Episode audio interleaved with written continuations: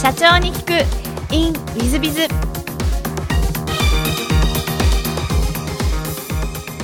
本日の社長に聞く。In ウィズビズはベース株式会社代表社長の中山社長様でいらっしゃいます、えーまずは経歴の方をご紹介させていただきます。中国上海ご出身でいらっしゃいます。専門学校で技術を学び中国で SE として経験を積まれました。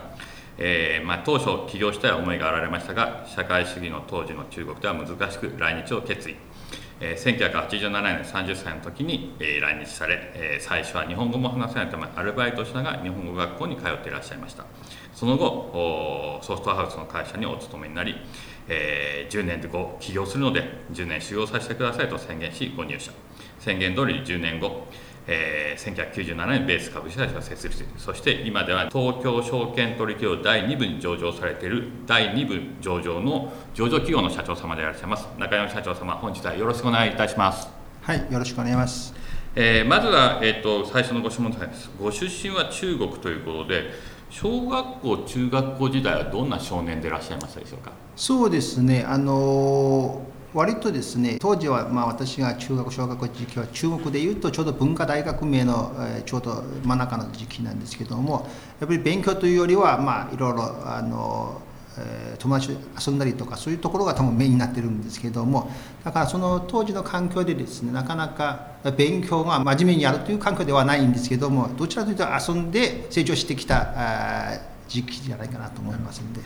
そのなんかコンピューターとか SE に興味持たれたのはいつぐらいの時期でいらっしゃいますそうですね、あの私あの、中国で二十歳というか、もう20過ぎたところからですね、まあ、少しやっぱり落ち着いて勉強しなきゃいけないかなと思ったんですけども、その時ですね、まあ、いろいろまあ選択肢あったんですけれども、えー当時ですね、PC というか、まあ、あの個人パパーソナルコンピューターというところでです、ね、流行り始めてる時期なんで、その時からですね、まあ、これは非常にいいビジネスチャンスじゃないかなと思ってるんで、その時からまあ勉強というか、あの意欲が湧いて、まあ、コンピューター勉強し始めたんですけど。なるほど。じゃあ二十歳ぐらいから。そうですね、はい。で専門学校はじゃあそういうコンピューター系の専門学校にそうですね、あのそういったいわゆるソフトウェアえーのえー勉強のえー専門のところですけども、3年ぐらいですね、勉強させてもらったんで、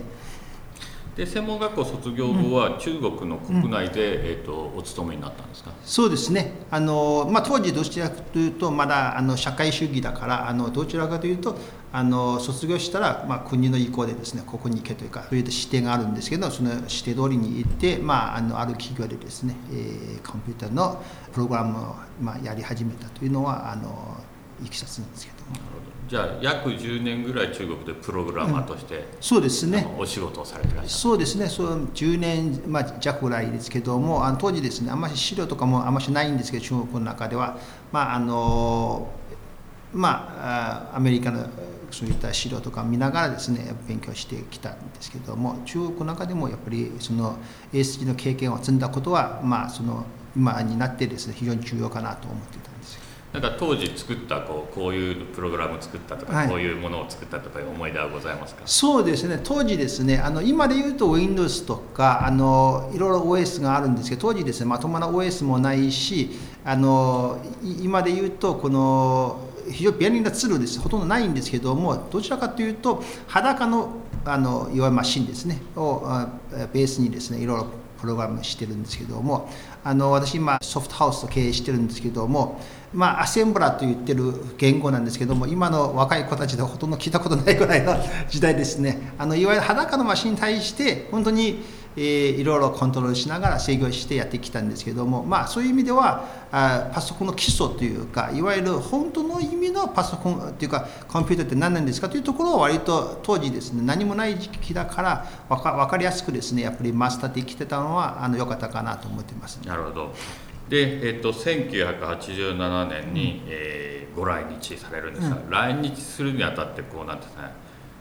日本行こうみたいなのの思いっていうのはどんな思いでいらっしゃったんでしょうかそうですね。当時ですねあの、まあ、あの今で行くと中国に行くと非常に繁栄というか発達してるんですけど当時は非常に貧乏な時期なんですけれども私はどちらかというとやっぱり起業したいんで当時はやっぱり中国は社会主義というまああれで好き勝手にやれないということがあるんですけどだから憧れはやっぱり資本主義社会に憧れてあの外に出ようと思ってるんですけども当時もアメリカか日本かまあ日本はナンバー2だからアメリカか日本かというところでですね今たまたまのチャンスがあって親戚は日本にいるんでまあえー、その手でですね、まあ、日本に参りましたんですけども、まあ、基本的にはやっぱり資本主義社会に行きたいと起業したいというのはあのそもそものあの考え方なんですけど。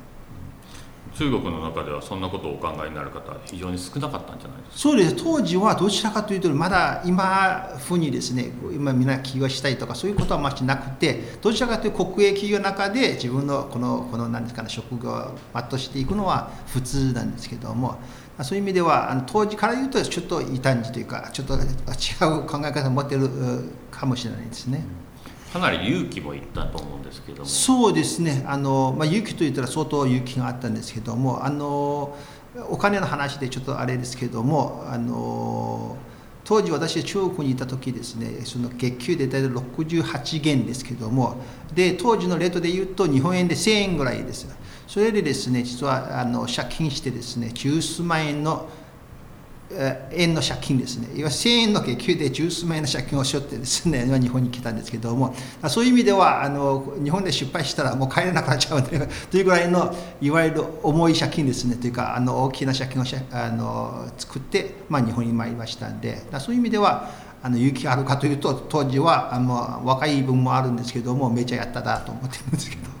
まあ、今の日本の新卒の社員さんですと、2 3 0 0 0万か5000万か借金してくるみたいな。そうそうそう感じですね。感覚的には多分それ以上あるかもしれないですね。だから要するに月給の十数年分の借金を背負って あの日本に参りましたんでそういう意味で大変な話になってるいや素晴らしいお話ですけど当初は、えっと、まず日本語学校でアルバイトしながら通われて、うん、その後、えっと、やっぱり SE の会社に勤めようということで、ねはい、それはもう最初からコンピューター系に行こうというのがこう思いがそうですね。あの、まあ、割とフォーカスはっきりしててもう私はあのコンピューター勉強して、まあ、SE の道を歩んできたんですけどだからまあ、日本で SG の会社を作ろうという話は最初から持ってるんでだから最初のまアルバイトとかもやっぱりそのためのいわゆるその経験という話になってるしであの、まあ、日本はやっぱり日本の小習慣とかいろいろやり方とかやっぱりあったりとかしますんでだから基本的には勉強しておかなきゃいけないかなと思ってる。だからあの私は大体あのまあ飲み込み早い人は早いんですよ。私はどちらも遅い方なんでだから10年間は修行しますという話である中堅のソフトハウスにですね一応社長にあの許してもらってそれで10年間ですね修行させてもらったんで。そういう意味では最初からは一応独立しますという話で 社長の方ですねちょっとまああの入社の面接の時からですねちょっと生意気な話して10年後独立しますという宣言した上でですね一応入社したんでだからそういう意味では非常にまあスムーズに10年後ですねまああの社長もあの OK いただいてまあ独立させてもらったという話になっていますんで。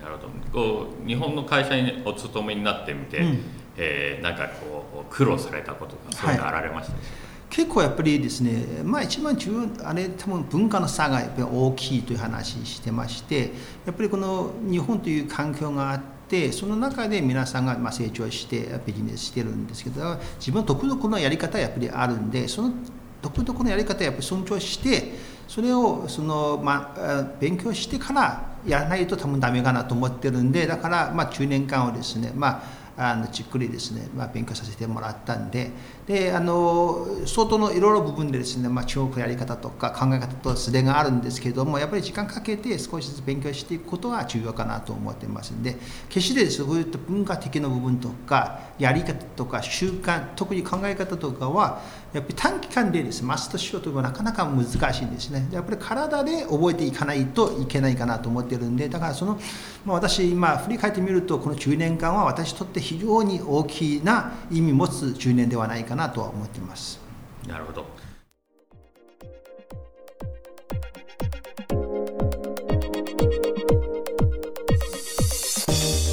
経営者を応援する。社長の孤独力。番外編本日の社長の孤独力番外編は10章2項経営理念の作り方がわからないということでコンサルトに頼んだ方がいいということでまあ、経営理念を作るのは本当に、えーと、難しいし悩ましいところがありますね。えーと、私経営が経営理念を作りましたが、えーと、何年前に作ったんだろう約10年ぐらい前に作りましたが、えー、最初は経営理念作るのをしませんでした。でなんでかっていうとなんか事業をやってみて環境が分かってこういうふうにやったらいいなと思ってから経営理念作り始めた方がいいなと私自身コンサルタントなものですからそんなことを思ってゆっくりめに作ってたんですがところが社内でもいろんな問題があちこち飛び出しましてですね。まあこれはまずいなと。で採用しても採用してもすぐ辞めていくような状況でこれはまずいなっていうんで経営理念を作りました。このね経営理念を作ったことによってえこの経理の作り浸透させていったことによって辞めるべき社員が辞めてき採用すべき人間が採用できということが起こってまいりました。結果的にこの経営理念を作ったことがまあ非常に良かったということなんですけどもまあこれあのクレードとかフィロソフィーとか、まあ、言い方いろんな語訓とか家訓とかいろんな言い方をしますがえー、その考慮なんて言い方もしますね、この経営理念ですがぜひ作っていただきたい。じゃあどうやって作るかって話なんですが、まあ、私はコンサルタントなんで、えー、WithBiz スピリッツというのは70個にある渡るものができてますけども、えー、コンサルタントなんで多分それはできたんですね。それはなぜかというといろんな会社の経営理念いろんな会社がどうやってやってるかを徹底的に勉強している状態で作ってるのができたんだと思います。また師匠からもそういうことを教えられてましたのでできたんだと思うんですけども、えなかなか社長さん方急に経理念作れって言ってもすっと思い浮かばないかもしれません、まあ、そういう意味では一つの方法はコンサルタントプロに頼んでしまうというのは一番簡単な方法だなというふうに思います一方で、えー、コンサルタントのでもできる場合もございますそういう場合は、えー、例えば役員とみんなで話し合いながら作るみたいな方法もあるわけですねまあ、そこにコンサルタントを入れてもいいかもしれません。えー、指導役を入れてもいいかもしれません。まあ、そうしてくると,、えーと、できる場合がございます。まあ、私、コンサルティングなんかをやってると、一番最初、チェーン理念を作るとか、えー、そのビジネスモデルの理念を作るみたいなのをみんなで話し合って作り出して結果的にそれを作った後は毎回のコンサルティングの場面で始まる前にそれを読み合わせてからスタートするみたいなのをやらせていただいてます。これ大変重要なことなんですね。でそういうことをやってると皆さん方その方向性に向かっていくし逆に言えば何か迷うとちょっとじゃあその経営理念見ましょうよと。その経営理念を見ながらその方向性が正しいかどうかご判断くださいというと若い方たちなんかはそれで判断できるので正しい判断ができるようになるつまりベテランにならなくても経験を積まなくても判断ができるようになってくるそういう意味で経営理念っていうのは大変大切だということであります。まあ、逆に言えばコンサルタントを入れるとそういう若手からの意見も含めて社長の意見も含めて、えー、いい経営が作れる可能性もございますのでプロに頼むというのが一つの手なんじゃないかなと思います。まあ、ぜひご検討ください。もちろん社長様が、え、ご自身で作れていいものができるならばそれもいいことでございますので、えー、まあ、コンサルタントに頼む方法もあるぐらいで思っておいていただくのがよろしいんではないでしょうか。ということで、えー、本日の社長の孤独具番外編はここまで。それではまた来週。